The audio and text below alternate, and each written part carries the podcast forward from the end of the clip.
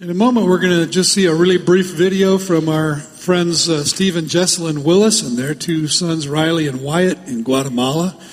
And uh, I want to remind you that uh, in this season of the year, we're, we are receiving a year end offering. Some of you have already given generously to that. We appreciate that so much.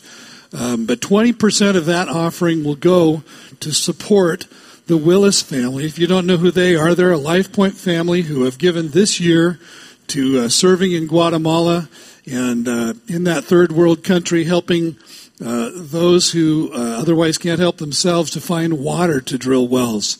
And uh, in, in that environment, uh, clean water can transform a life. And so, um, would you give them your attention here? Hey guys, we're the Willis family. I'm Wyatt. I'm Riley. I'm Jesselyn. And I'm Steve, and we're here in Guatemala doing water projects for communities that are very poor and have little or no access to water. Another unique opportunity we've had is to share the gospel of hope and the grace of God with those around us. One of the things we'd like to stress with you guys is the fact that we are not supported by a bunch of different churches or an agency that sent us out. We're solely sent and supported by our family at home and our community at LifePoint. Vision Next is rooted in the belief that we are to be living in community sent out into our home of Thurston County, our nation as a whole, and also globally. We are but just the first of many who will be sent by LifePoint. Vision Next is the campaign that will help position our church and move us further into our community outreach. Thank you, LifePoint. We love you and hope to see you soon. Yeah. Well, We love them too, and uh, so thankful for for them and for what they have brought to us as a church. And uh, I hope that, that what Steve said is true. That they're just the first of many uh, families sent out from LifePoint to make a difference in the world.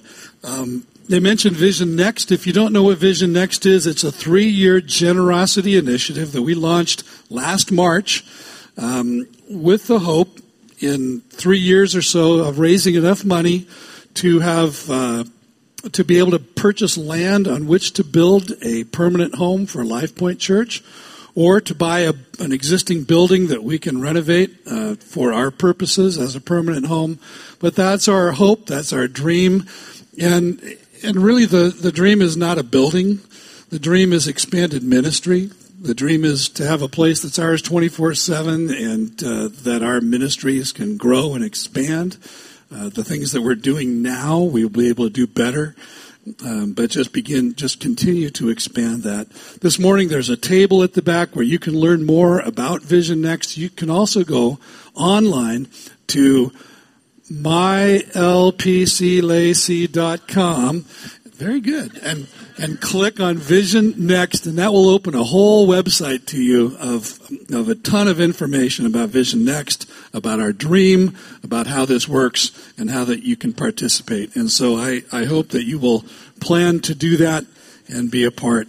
Let me just pray one more time before we get into God's Word. Lord, would you come now and be our teacher by your Holy Spirit?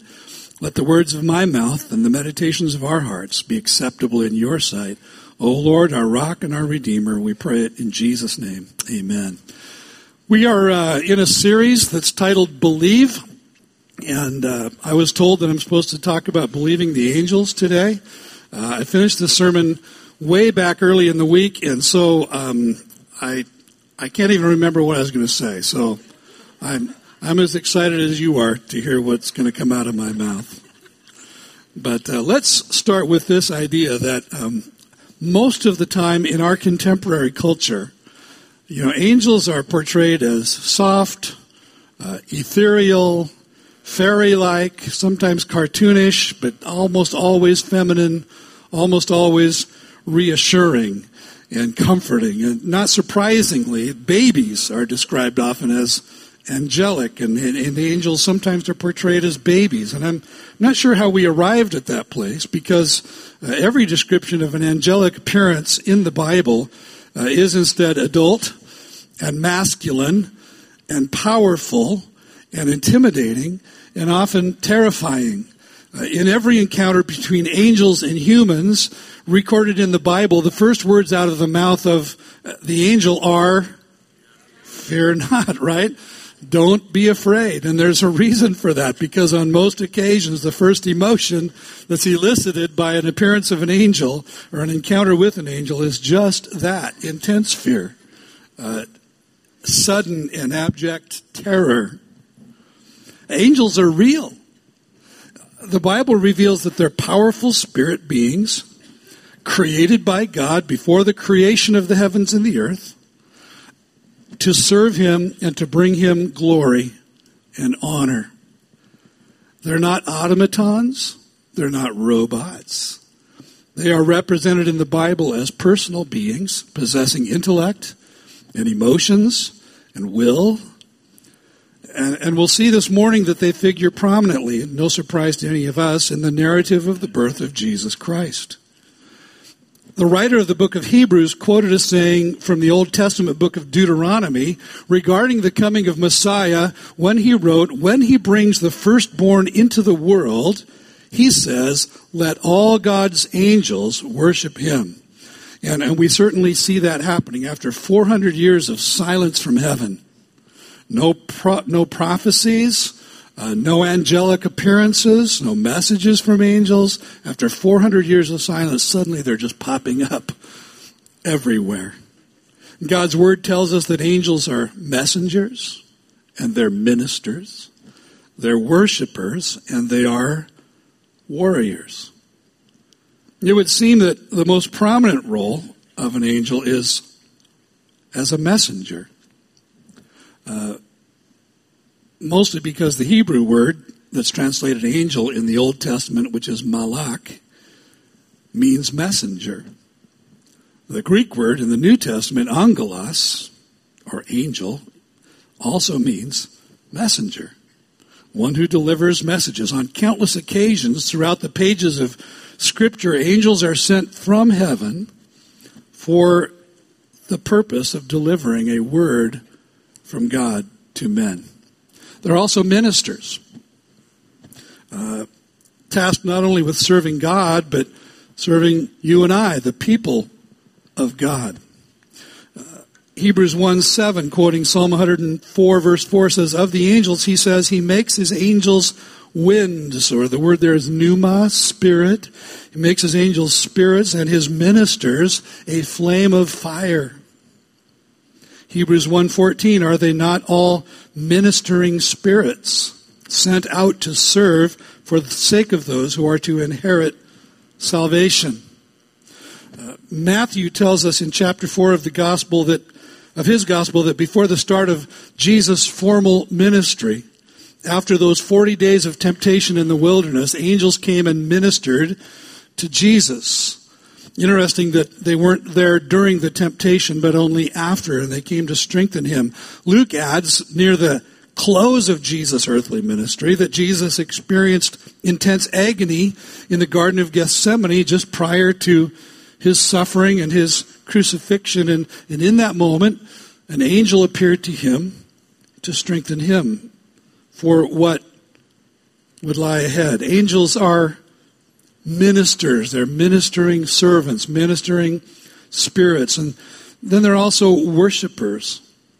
In chapter 6 of the Old Testament book that bears his name, the prophet Isaiah described a vision that he experienced of heaven. Isaiah 6, 1 through 3. In the year that King Uzziah died, I saw the Lord sitting upon a throne, high and lifted up, and the train of his robe filled the temple. Above him stood the seraphim, which appeared to be a class of angels. Each had six wings. With two he covered his face, and with two he covered his feet, and with two he flew.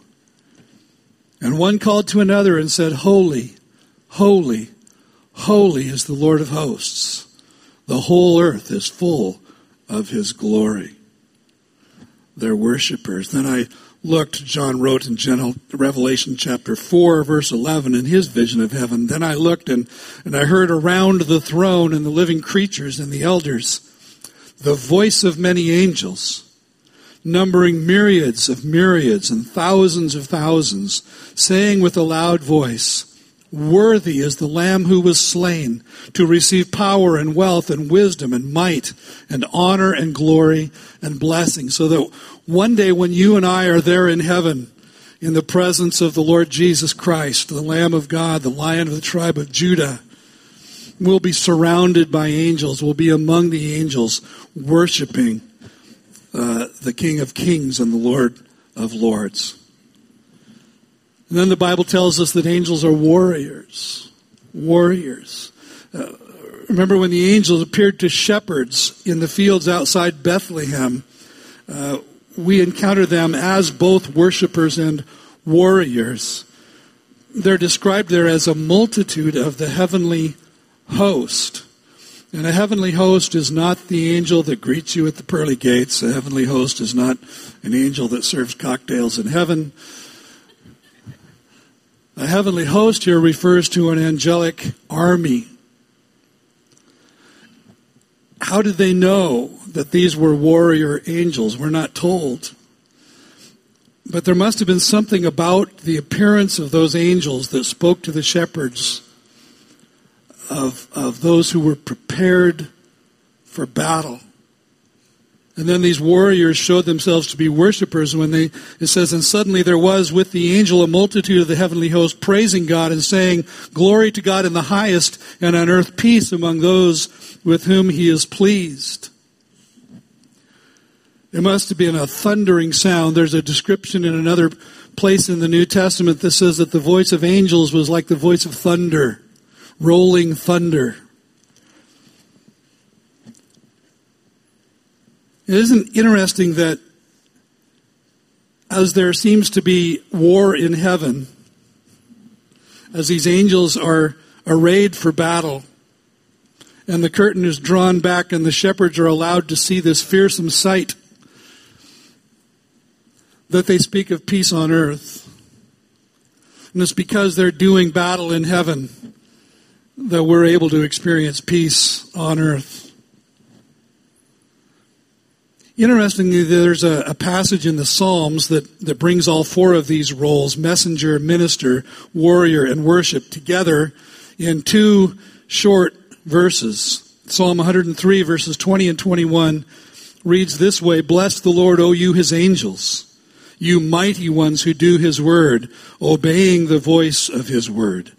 Bless the Lord, all his hosts, his ministers who do his will.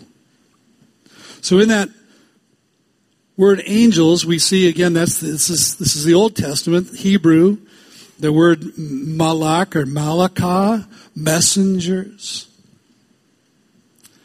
That expression, mighty ones, means you who excel in strength. It was an expression given to warriors. Um, David's mighty men were his band of bodyguard warriors. And then in that word host is that same word we see in the New Testament an army. Bless the Lord, his whole army, as it were. And then his ministers, there, there they are, his servants, his ministers who do his will, servants. And then twice in this, in these two verses, is that expression bless the Lord, which, which presents them as worshipers. All four roles are, are present there. Angels prepared each of the key players in the Christmas narrative, this unfolding drama of the incarnation of God's Son into the world. Angels prepared each of the key players for the part that they would play, the role that they would fulfill. And we can see that the angel Gabriel, for example, prepared Mary for her role as the mother of Messiah Jesus. It's recorded in Luke 1 26 to 38 that when Mary received the troubling and yet incredibly thrilling news that, that she was going to be the mother of Messiah, she also asked the obvious question. Mary said to the angel, How will this be, since I am a virgin? Well, she actually didn't say virgin there. What she actually said was, How will this be since I know no man? which is to say the same thing. Uh, an actual cultural translation would be, I am not now, nor have I ever been sexually active. And Mary and Joseph were betrothed, but they weren't married yet. So Mary's question is simply, right, how's that going to work out? The angel answered her, The Holy Spirit will come upon you and the power of the Most High will overshadow you. Therefore, the child to be born will be called Holy, the Son of God. And behold, your relative Elizabeth, in her old age, has also conceived a son, and this is the sixth month with her who was called, who was called barren. For nothing will be impossible with God. And Mary said, Behold, I am the servant of the Lord. Let it be to me according to your word. And the angel departed from her. It's going to be a God thing, Mary. This is bigger than you can imagine. Your baby boy, Mary, will be the Son of God. One of my favorite lines, and I, I probably quote this every year at some point at Christmas. Mary, did you know that your baby boy has come to make you new? The child that you delivered will soon deliver you. That's what the angel is saying to her. It's revealing of the earlier preparation of Mary's heart for God that she said, Well, that's good enough for me. I'm the Lord's servant. Let it be to me according to your word. We also see an angel preparing Joseph for his role of becoming the earthly father of the Savior. Some time had passed now between the encounter of the angel with Mary and uh, Mary is, uh, well, she's showing. Mary is showing. It's, it's, become obvious to everyone that Mary has a uh, a baby bump, and Joseph knows that he isn't the father. It would be under, an understatement to say that Joseph is a little bummed out at how things have turned out in this relationship. And he's weighing his options.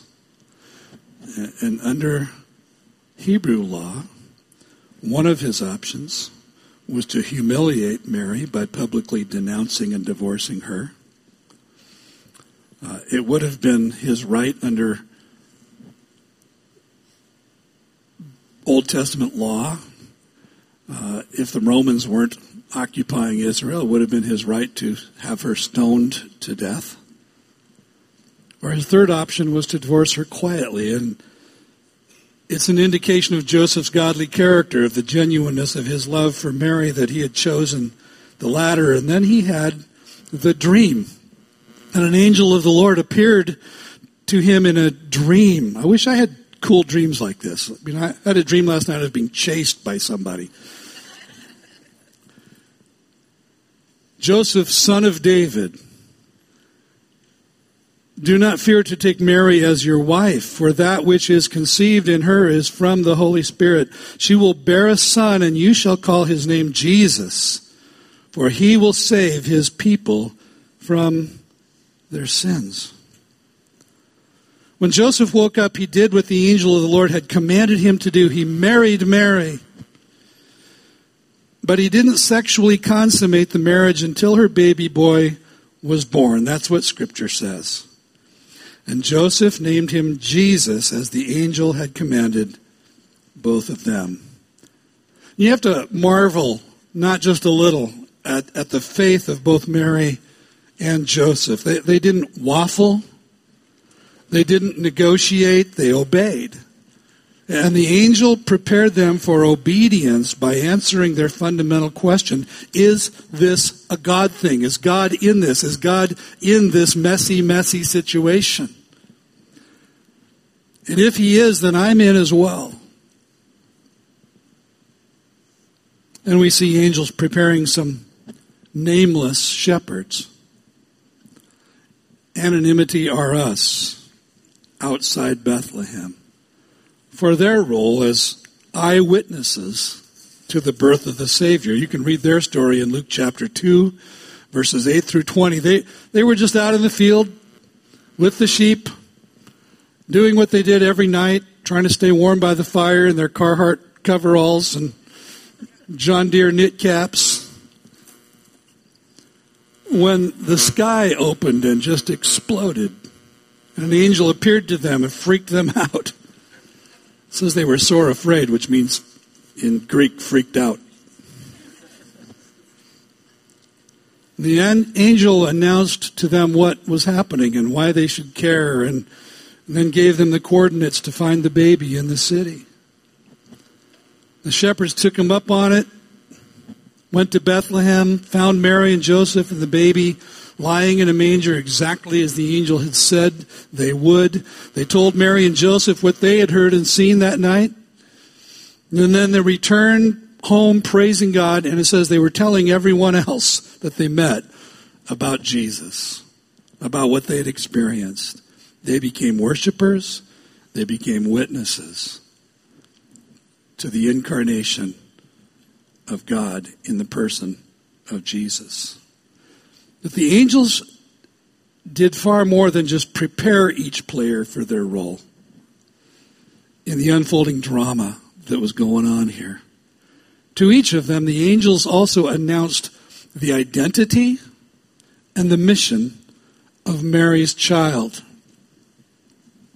Notice this first announcement to Mary in the sixth month, which is the sixth month of Elizabeth, her cousin's pregnancy. Elizabeth would become the mother of John the Baptist. In the sixth month, the angel Gabriel was sent from God to a city of Galilee named Nazareth to a virgin betrothed to a man whose name was Joseph of the house of David, and the virgin's name was Mary. And he came to her and said, Greetings, O favored one, the Lord is with you. But she was greatly troubled at the saying and tried to discern what sort of greeting this might be. And the angel said to her, Do not be afraid, Mary, for you have found favor with God. And behold, you will conceive in your womb and bear a son, and you shall call his name Jesus. He will be great and will be called the Son of the Most High. And the Lord God will give, him, give to him the throne of his father David, and he will reign over the house of Jacob forever, and of his kingdom there will be no end. Now, sometimes when we read a passage like that, it's just, it's just a, such a pile of words, isn't it? Let's just break it down a little bit and analyze what it is that the, the angel is saying. First of all, he says, You shall call his name Jesus. The angel was very clear. Mary was going to bear a son. She was to call his name Jesus. Jesus, the Greek form of the Hebrew Yeshua or Joshua, which means the Lord saves. The Lord is salvation. The angel went on, He will be great. And the Greek word there is mega, not make America great again, but make evangelism great again. I think that's what that means. He will be great. He, he has no rival. He has no equal. He will be great. Then the angel said, He will be called the Son of the Most High. He will be called the Son of the Most High. Now, he might be known for a time as Mary's baby or Joseph's presumed son. But his true identity will eventually be revealed to the world. He is the Son of God, the Most High, who will be exalted over all creation, who will be given the name that is above every name that at the name of Jesus, every knee should bow in heaven and on earth and under the earth, and every tongue confess that Jesus Christ is Lord. Next, the angel says, And the Lord God will give to him the throne of his father David. The, the title Son of David could be applied in, in one of two ways one very general, and the other very, very specific. Generally, it can refer to any Jewish male who could trace his ancestry to David. Jesus would trace his lineage through his earthly father, Joseph, a descendant of David. It was no mistake. I don't think that as the angel addressed Joseph in the dream, he said, Joseph, son of David, remember who you are, Joseph. Remember who Messiah is, Joseph. Specifically, that title, Son of David, refers to only one Jewish male, the Christ the promised Messiah. Every Jew, every observant Jew, understands what the prophets made clear that Messiah would descend from David. And of course, David is the major writer of the Psalms. One of them, Psalm 110, has from ancient times been widely understood to be a psalm describing Messiah, the promised one. And in verse 1, David begins, The Lord says to my Lord. This is David speaking. The Lord says to my Lord, David's Lord, Sit at my right hand until I make your enemies your footstool. Matthew's gospel includes a conversation that centered on that verse during the days of Jesus' earthly ministry. It says, Now while the Pharisees were gathered together, Jesus asked them a question. Usually they're the ones doing the asking. Jesus asked them a question saying, What do you think about the Christ? Whose son is he? They said to him, The son of David. Some of them probably said, Duh.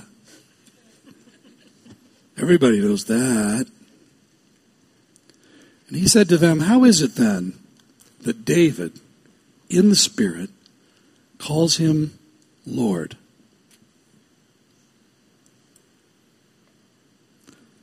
Saying, The Lord said to my Lord, Sit at my right hand until I put your enemies under your feet. Father rarely calls his son Lord. If then David calls him Lord, how is he his son?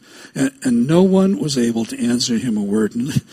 Interesting statement. Nor from that day did anyone dare to ask him any more questions. Son of David. And he will reign over the house of Jacob forever, and of his kingdom there will be no end. Now, Jacob, Jacob's name became Israel. Jacob was the father of the twelve tribes. He will reign over the house of Jacob forever, and of his kingdom, speaking of Jesus, there will be no end. Which calls to mind the, the words of the prophet Isaiah, chapter 9, verses 6 and 7. For to us a child is born, to us a son is given, and the government shall be upon his shoulder, and his name shall be called Wonderful Counselor, Mighty God, Everlasting Father, Prince of Peace, of the increase of his government and of peace there will be no end on the throne of David and over his kingdom to establish it and to uphold it with justice and with righteousness from this time forth and forevermore. The zeal of the Lord of hosts will do this. See, Messiah would rule and reign over a kingdom that was begun with the throne of David. Gabriel left absolutely no confusion about who Mary's son would be. Jesus would be Son of God, Son of David, the promised Messiah who would rule and reign forever. Next, the angel announced the identity and mission of Jesus to Joseph. Again, Joseph, son of David, do not fear to take Mary as your wife, for that which is conceived in her is from the Holy Spirit. She will bear a son, and you isn't that interesting? Uh, it depends on where you put if you put the emphasis on the right syllable, right? She will bear a son, and you shall call his name Jesus, which I suspect Mary had already disclosed to him. This whole conversation she had had with Gabriel. She will bear a son, and you shall call his name Jesus, for he will, he will, Joseph, save his people from their sins. He came to be the Savior. He came to save his people. That which is conceived in her is from the Holy Spirit, Joseph. Mary's baby is from the Holy Spirit. He is the Son of God. David, do you understand the drama? Do you understand the moment? She will bear a son, and you shall call his name Jesus, for he will save his people from their sins. Again, this baby's name is to be Jesus. It means Savior, it means deliverer. There were very, the, the angel was very specific. You are to give him that name, Joseph, which means that you need to accept this assignment. That's your mission. You're going to give him that name, Joseph.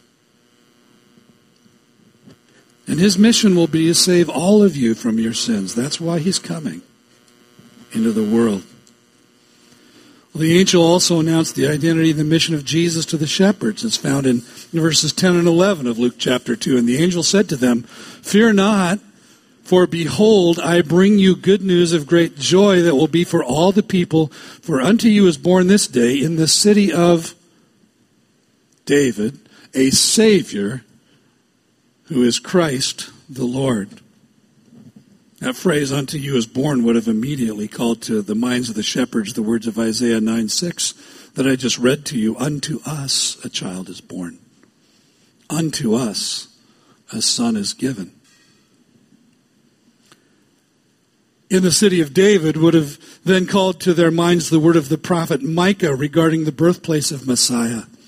But you, Bethlehem Ephrathah, who are too little to be among the clans of Judah, from you shall come forth for me one who is to be ruler in Israel, whose coming forth is from of old, from ancient days. When the angel told them a Savior was born to them, he was saying essentially what he had said to both Mary and Joseph when he told them to call his name Jesus. Many years later, Jesus would say to a man named Nicodemus, God did not send his Son into the world to condemn the world, but that the world through him might be saved. To his disciples, Jesus said, The Son of Man has come to seek and to save that which was lost. The Apostle Paul wrote to his protege Timothy, The saying is trustworthy and deserving of full acceptance that Christ Jesus came into the world to save sinners. In Jesus Christ, God sent one who would solve the predicament of our separation from God by offering himself as the sacrifice, the, the payment by which all of our sin for all time would be covered and forgiven. And then the angel said to them that this Savior, this cause for great joy to all the people is Christ. This is the Messiah that's to be born. I remember thinking when I was a child that Christ must be Jesus' last name, right? So I figured, you know, it's Joseph Christ, Mary Christ, Jesus Christ. Only makes sense when you're five years old. It was only in my teen years that I came to understand that Christ is not a name but a title. Christ or Christos is the Greek form of the Hebrew Messiah. Mashiach, which means the anointed one. And the angel wanted the shepherds to understand that this child that was born in Bethlehem, to whom he was sending them, is the one for whose coming they and all Israel had been waiting and longing for thousands of years, the one to whom all the law and all of the prophets had been pointing. O Bethlehem, O Bethlehem, the hopes and fears of all the years are met in thee tonight. But the crowning declaration of the angel is that the child is not just a merely human Savior or a merely human Messiah. In declaring that he is the Lord, the angel identifies Jesus as very God of very God. Not a Lord, but the Lord. Not one option among many, but the one to whom each of us is ultimately accountable. Songwriter Joseph Mohr captured that truth when on Christmas Eve 1818 he wrote, Jesus, Lord, at thy birth. Jesus, Lord, at thy birth. Child to be born is the Son of God, Son of David, eternal King, Messiah, Lord, the one who came to save us from our sins. It's interesting that that angels, as we think about the angels and their part in the story, it's interesting to think about the fact that angels announced a gospel that they themselves could not fully understand. That they were talking about things that were way above their pay grade, way above their powers of comprehension. Concerning this salvation, Peter wrote, The prophets who prophesied about the grace that was to be yours searched and inquired carefully inquiring what person or time the Spirit of Christ in them was indicating when he predicted the sufferings of Christ and the subsequent glories. It was revealed to them that they were serving not themselves but you in the things that have now been announced to you through those who preach the good news to you by the Holy Spirit sent from heaven. Things, listen, things into which angels long to look.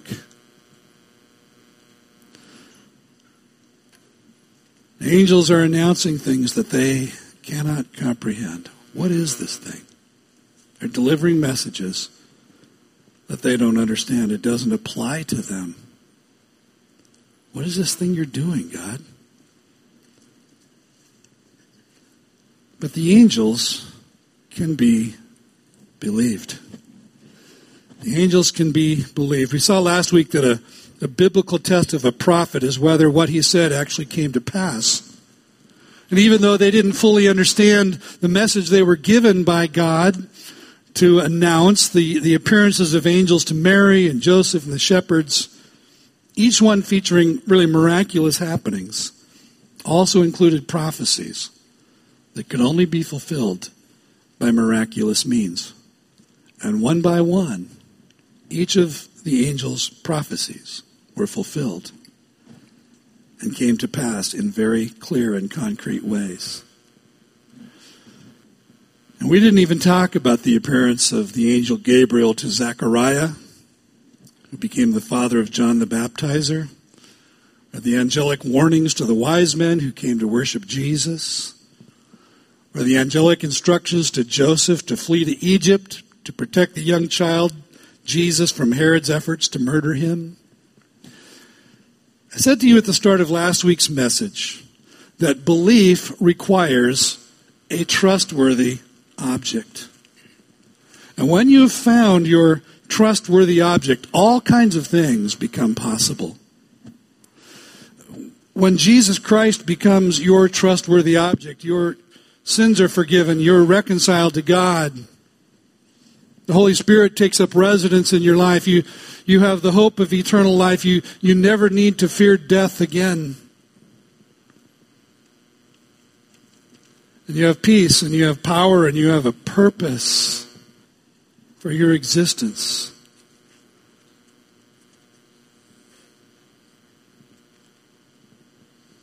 And when all that is true of you, you'll be free to worship like the angels. You'll be free to surrender yourself to God's purposes like Mary.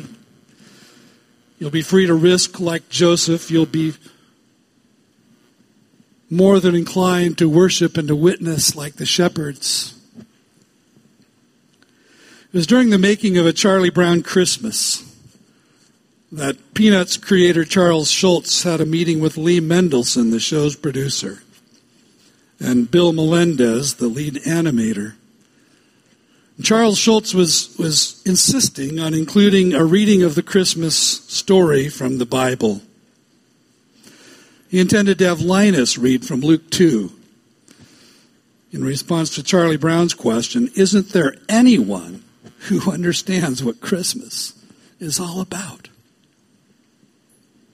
Well, both Mendelson and Melendez voiced deep concern about including the reading. Bill Melendez actually, and this is a quote, told Charles Schulz, it's very dangerous for us to start talking about religion now.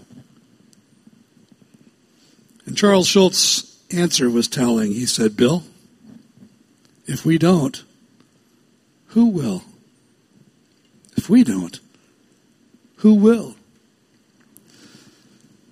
You know, there's someone in your life who needs to hear your telling of the story of how Christ the Savior came into the world and came into your life. There's someone in your life who's waiting for an invitation to come and discover the Savior who was born to them and for them. And if you don't, who will? Who will? I'm increasingly mindful of the uniqueness of the church in the world. The true church, not just religious institutions. But the presence in the world of people who have who really know Jesus, who really have entrusted their lives to Him, who've kind of caught the true disease, as it were. And we are unique in the world. And if we don't announce the message of the gospel, if we don't tell the story of Christ coming into the world, if, if, if we don't share the story of his transformation in our own lives, if we don't reach out to those in our families and in our neighborhoods and in our communities and in our workplaces and our schools and all the places we go. Who will? So, do you believe the message of the angels, which is the message of the gospel? Let's pray. Lord, we thank you for this incredible story that we've been caught up into because you intended us to be. It was all about us from the beginning. That we had rebelled, that we had become hostile, that we had become apathetic, that and in that place we were helpless to save ourselves from the consequence of our waywardness and of our sin. And so you decided to send your son. You cared enough to send the very best. And you sent your son Christ into the world to be our Savior. And Lord, let us, let us be like Mary, surrendered to you. Let us be like Joseph, risking what seems so improbable and yet is so real. Let us be like the shepherds who couldn't stop talking about what they had seen and heard. And let us be like ourselves, that you have come into our lives and you want to reveal yourself in us and through us. And Lord, let us say, as Mary said, be it unto me according to your word. Lord, would you make yourself known to uh, through us in this Christmas season? and in the year to come. We pray it in Jesus' name.